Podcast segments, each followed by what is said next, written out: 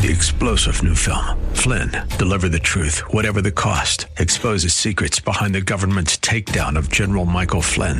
Flynn knew what the intel world had been up to. He ordered the first audit of the use of contractors. This set off alarm bells. He told the truth. He was the most dangerous person for Donald Trump to hire. They had to get rid of Flynn. Flynn, deliver the truth, whatever the cost. Available now. Watch it today. Go to salemnow.com. Salemnow.com. This is Cornerstone Connection, the radio ministry of Pastor Gary Hamrick of Cornerstone Chapel in Leesburg, Virginia. Pastor Gary is teaching through Ruth. Real love is calling, listen, truth opens up your eyes. Mercy is waiting for you with every sunrise. That's the best way for a relationship to develop. You wait on the Lord, you stay pure, you stay virtuous.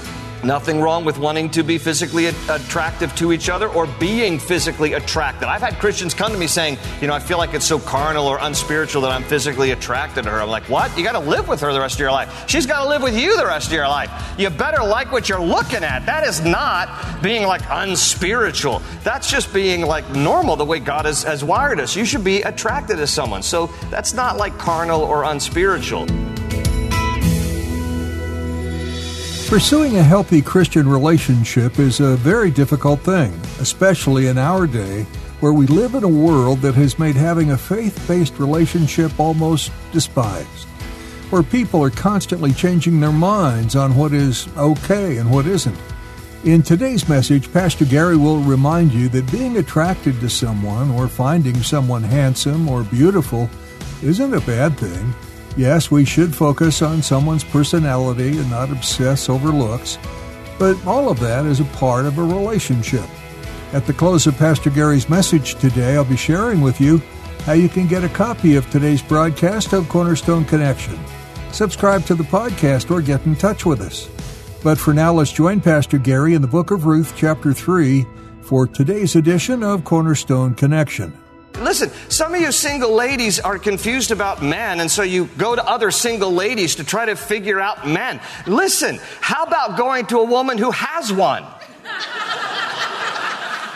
Don't go to another single lady and ask them to translate men. How about finding a married woman who actually has one? And then she can translate men to you and say, well, this, this, listen, this is how they are. This is how they work. This is kind of weird about them. And this is kind of, you know, the way they are. But, but, you know, this is Naomi expressing to her. And so Naomi's translating to Ruth.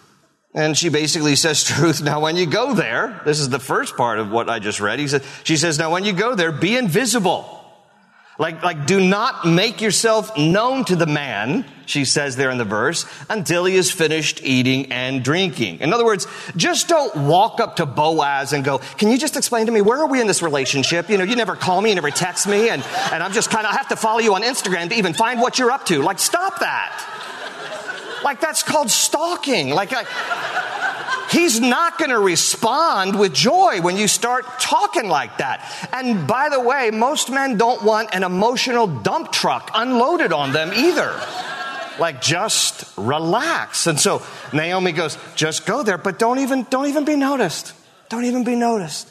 Just go there and wait until he is, has a full stomach and, and he's in good spirits. Then, then, okay. Now, verse four Seems a little strange to us, I will admit.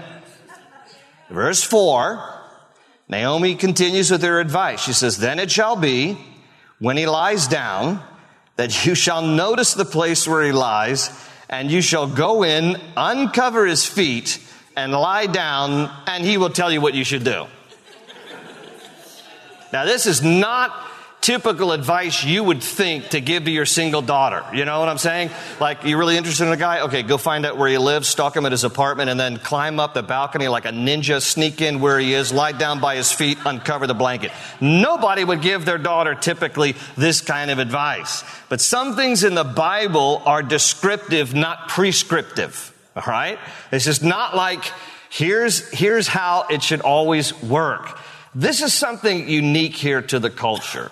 It was very common in the culture that when you would lie down at someone's feet, you were uh, you were showing your humility and submission. Ruth is going to show here her humility in, in this act of what, of what she's doing here. And um, the third point that, that uh, Naomi makes here out of verse 4 is, is that it's okay to let a man know that you are interested and available. Now, you say, but I don't want to chase a guy. Okay, true. You, you, shouldn't, you shouldn't be chasing after a guy, but it's okay to get in his way. it's okay to get in front of him once in a while. You know, sometimes guy, guys are a little slow. And sometimes guys are a little intimidated. And some guy, sometimes guys lack confidence. And giving a guy a little indication that you are interested too and that you're available is, is all that he needs. And so, and so Naomi is saying to Ruth, give Boaz some incentive here to make a move. And, and so this is the advice that she is, is giving her. Listen, single ladies, sometimes a man doesn't pursue you not because he's not interested, but because he thinks you're not. So uh, just a little indication will, that, that you're open uh, to some kind of a relationship goes a long way to help a guy who's otherwise slow or intimidated or lacks some confidence uh, to to make a move. Now, Ruth, in, in, the story here, let's go back to the text. So, so verse verse four. This is uh, the last of the advice that she, that she gives her here. And so in verse five, so Ruth says, uh, and she said to her, uh, "All that you say to me, uh, I will do." And so, verse 6 so she went down to the threshing floor and did according to all that her mother in law instructed her. And after Boaz had eaten and drunk, and his heart was cheerful, he went to lie down at the end of the heap of grain. And she came softly, uncovered his feet, and lay down. Now, I, I want to emphasize here this is not something suggestive. She's not being provocative. Right, there, there's a big difference between being provocative in an effort to turn heads and simply being attractive inside and out with dignity. There's, those are two very different things. This is not her attempt to seduce him. This is uh, something very cultural in terms of just showing her um, willingness and humility that if he's interested, she's wanting him to know I'm interested. And what happens if not just a man, but anybody is typically asleep and you uncover their feet? What typically happens? Their feet gets cold and they wake up. They're kind of startled by like, who uncovered my feet? Like eventually it wakes you up. And this is what happens here. She's wanting to get his attention here. And so it says in, in verse 8, and so it happened at midnight that the man was startled and turned himself, and there a woman was lying at his feet, and he said, Who are you?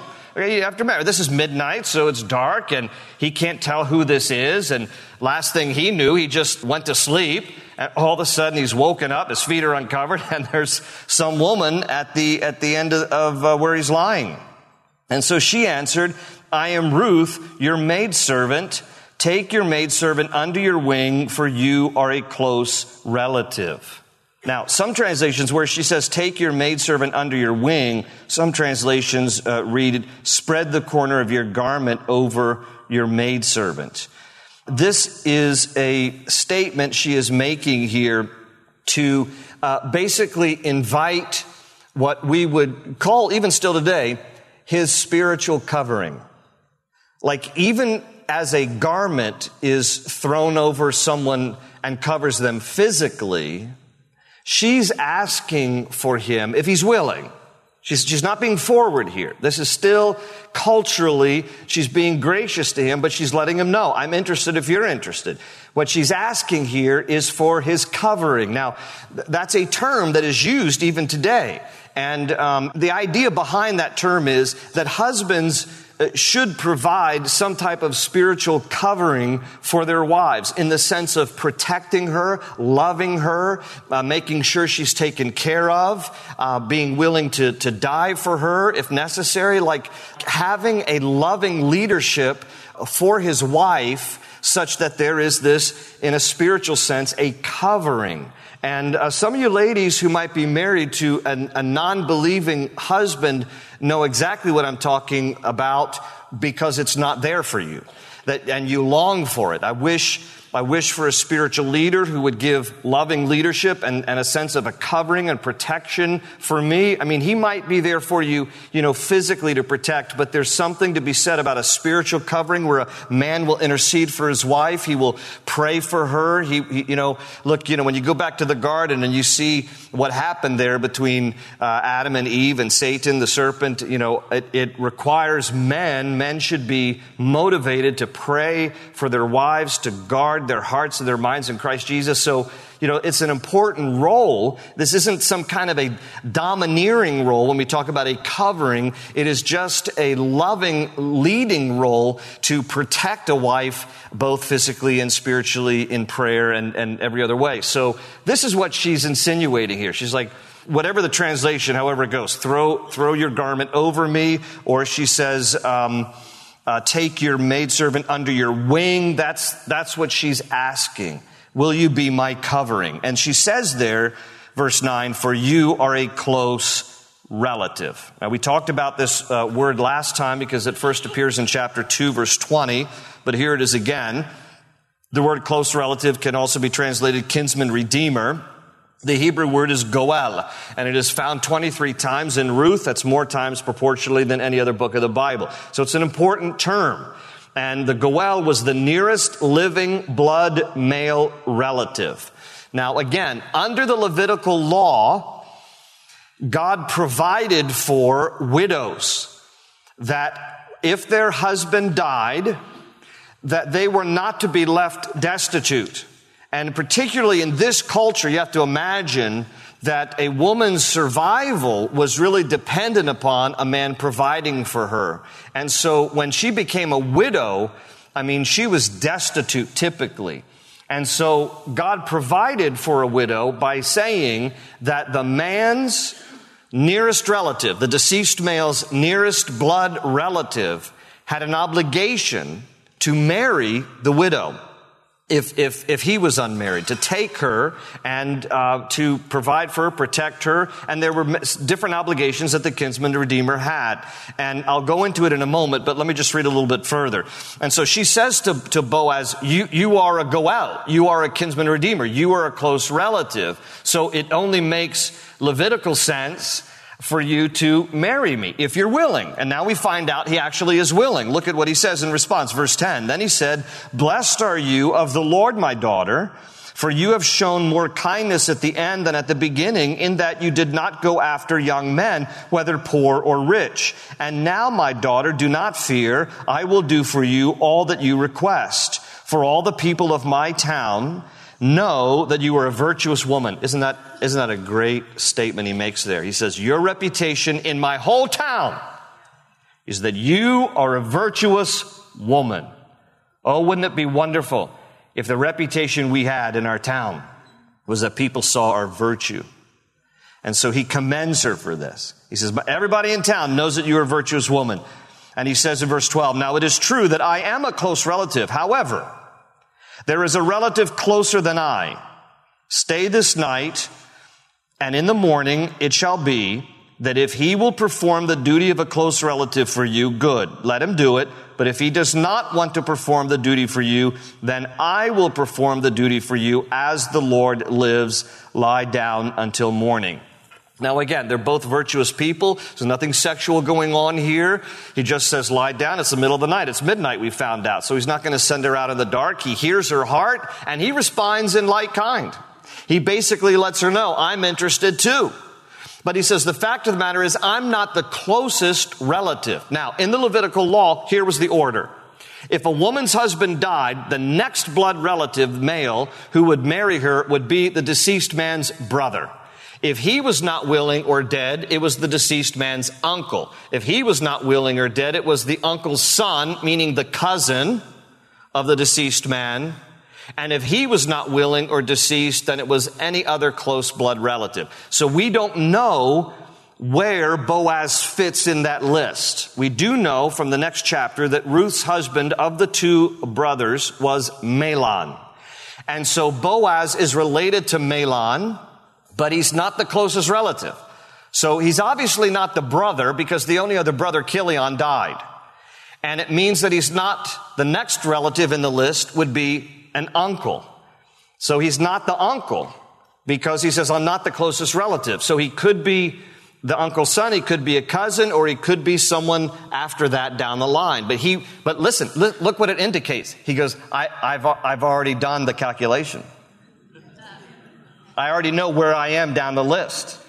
So he, he's just as interested in her, but you know, they're not forward people here. They're not, you know, they're not aggressively trying to, you know, pursue each other. They're just kind of waiting on the Lord. And that's the best way for a relationship to develop. You wait on the Lord. You stay pure. You stay virtuous. Nothing wrong with wanting to be physically attractive to each other or being physically attracted. I've had Christians come to me saying, you know, I feel like it's so carnal or unspiritual that I'm physically attracted to her. I'm like, what? You got to live with her the rest of your life. She's got to live with you the rest of your life. You better like what you're looking at. That is not being like unspiritual. That's just being like normal the way God has, has wired us. You should be attracted to someone. So that's not like carnal or unspiritual. But what they're attracted to here about each other is, is not just a physical attraction. There's virtue that they see in each other. There's a relationship with the Lord that is developed. And, and Ruth, Ruth, Ruth is a Moabite. Like, this is all new to her. Naomi, as her Jewish mother-in-law, has been obviously helping her to understand Jewish law, a relationship with God. Ruth has already expressed her desire to not only be with Naomi, but to worship the God that Naomi worships. So she's become a proselyte to Judaism here, but she's new to all this.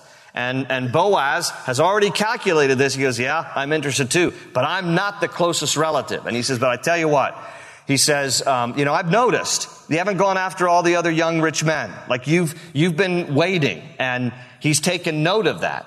And he says, if this closest relative does not want to marry you, I will.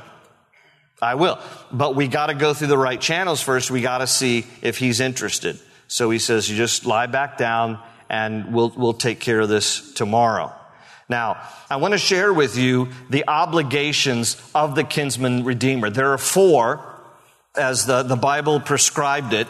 And here they are. The first one was the kinsman redeemer was responsible to buy a fellow Israelite out of slavery.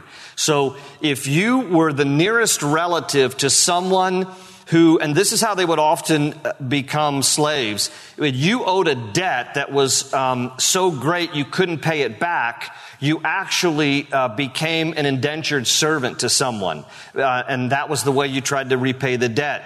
If your closest relative, however, could pay off your debt in order to secure your freedom, then that was the responsibility of the kinsman redeemer. So that was one. Number two, a kinsman redeemer also was responsible to be the avenger of blood, is what it says in the Bible, that phrase, to make sure the murderer of a family member answered to the crime. That's Numbers 35 19. So here's the case. If someone uh, was murdered, the nearest relative of that murdered individual was to take up your cause for justice. That was the kinsman redeemer. The kinsman redeemer had that responsibility to make sure that the, the family member who was murdered is, uh, is going to get justice because you're going to pursue, you're going to be the avenger of blood. You're going to pursue the one who murdered your loved one. So that was also a role of the kinsman redeemer. Number three, the kinsman redeemer was also responsible to buy back family land that had been forfeited. That's Leviticus 25, 25. And kind of in a similar way, when people got themselves in debt, they would sometimes sell themselves into slavery. Likewise, when people got themselves into debt, they would have to forfeit land. Well, the kinsman redeemer in a family, if he had the means, whoever the nearest relative was, was to do the kind thing for their family member and buy back that land in order to secure it back in the family. Now, this is all, uh, I'll summarize this in a moment, but that's an important point because this all has to do with family and, and keeping family in a place where they are being protected and helped and provided for.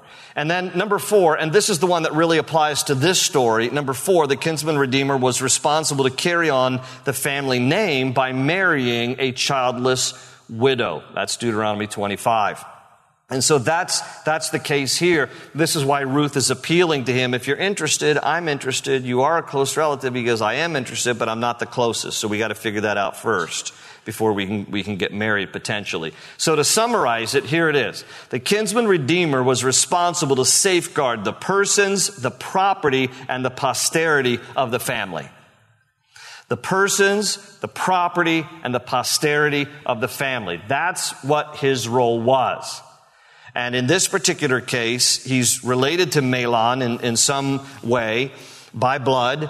And so he senses this obligation, but you can see here in his response, it's more than an obligation. He actually has a heart for her. He's been watching her. She's been gleaning in his fields, and he's taken an interest in her, and so she has with him. And so he, he says to her, just lie here. We got to go investigate this, see if the other closest relative wants to marry you. If he doesn't, I will. And so it says in verse 11, and so, or verse 14 rather, and so she at his feet until morning. And she arose before one could recognize another. In other words, it was really early in the morning. And then he said, Do not let it be known that the woman came to the threshing floor. Because he, he doesn't want uh, uh this, it looks bad, like, oh, they just spent the night together. He's like, no, you know. So she leaves early in the morning. He doesn't want her to get some kind of uh, bad reputation uh, about something that didn't happen. And so, verse 15, also he said, Bring the shawl that is on you and hold it. And when she held it, he measured six ephahs of barley and laid it on her. And then she went into the city. So he, you know, he's, again, he's taking care of her. He's providing for her. He knows that Naomi is also in a similar situation. And so he, he just, you know, take off your shawl. It becomes like, you know, a, a, a garment to carry all these sheaves. And so he puts all this barley in this garment, the shawl, and she hauls it back home. And verse 16, when she came to her mother-in-law, she said, is that you, my daughter? Naomi, again, she's her daughter-in-law, but it's affectionate. Is that you, my daughter? And then she told her all that the man had done for her. This is what happened. She gives her the whole lowdown. She, you know, they spend, you know, wee hours talking about this with a cup of coffee. And so verse 17, and she said, These six ephahs of barley he gave me, for he said to me, Do not go empty handed to your mother in law. Now, this is smart, right? He's already, he's already getting in with the mother in law because he already knows, like, I'm going to send a gift with you so that she'll like me. I'm sure that he's mo- motivated by more pure things than that, but, uh, but, uh, you know, a gift never hurts. A gift never hurts. Verse 18. And then she said, Sir, sit still, my daughter, until you know how the matter will turn out, for the man will not rest until he has concluded the matter this day. So Naomi just encourages her, like, all right, look, he's going to have to investigate who the nearest relative is. You just, you know, be patient. You know, don't worry about it. God's going to sort all this out. He's going to take care of it because Naomi knows that Boaz is a man of character too. He's a man of virtue. And if he said this, he's going to do it. So he's just you know, you can imagine, uh, like anybody would be in this situation. Ruth is probably like, you know, do you think he's going to follow through? Do you really think that he likes me? Do you really think he wants to marry me? And was this just a line that he gave me? Like, well, I'm not your closest relative, but we'll figure it out later, you know? And Naomi's like, no, no, no, it's not a line. It's all good. This is a man of virtue. I think he really loves you, and God's going to sort all this out. So, the rest of the story in chapter four. We'll park it there. Let's pray. Lord, we, we thank you for this uh, story because, um, Lord, as we, as we conclude it soon, we, we see your mighty hand working in this love story. More than a love story between a man and a woman, this is a love story between you and us. It's a picture of your redeeming love and how, Lord, all of us fall at your feet in humility. find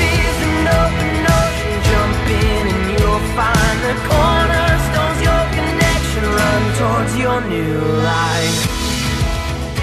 We're so glad you chose to spend a part of your day with us.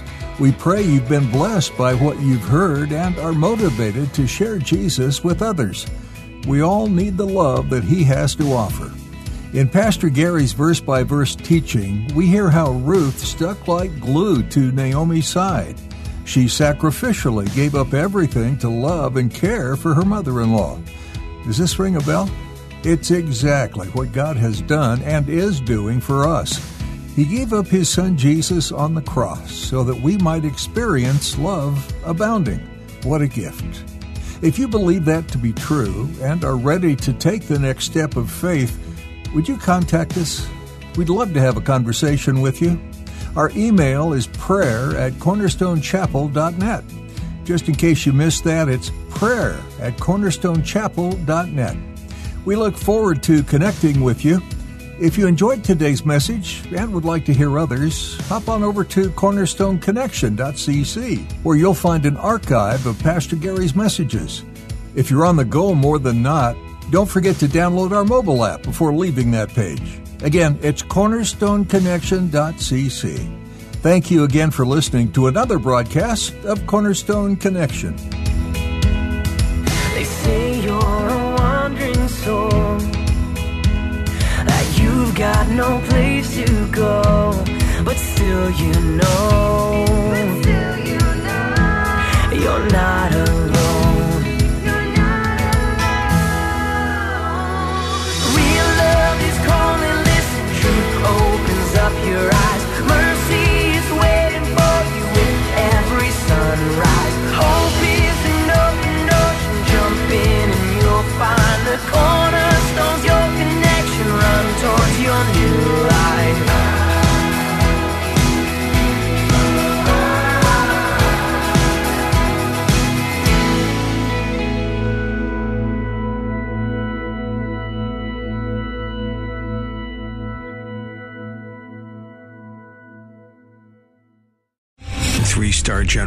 Michael J. Flynn, head of the Pentagon Intelligence Agency, knew all the government's dirty secrets. He was one of the most respected generals in the military. Flynn knew what the intel world had been up to. He understood its funding. He ordered the first audit of the use of contractors. This set off alarm bells. The explosive new documentary, Flynn, Deliver the Truth, Whatever the Cost, uncovers the facts behind this scandal. Flynn told the truth. He was the most dangerous person for Donald Trump to hire. I find out the worst enemy that I'm going to face in my life is right here in America. They took my assessment and they wanted me to change it. And I was like, I'm not changing it. They had to get rid of Flynn. With in depth interviews, archival footage, and never before seen personal records of the man behind the headlines. I just felt like I was drowning. Flynn, Deliver the Truth, Whatever the Cost. Available now. Watch it today. Go to salemnow.com. Salemnow.com.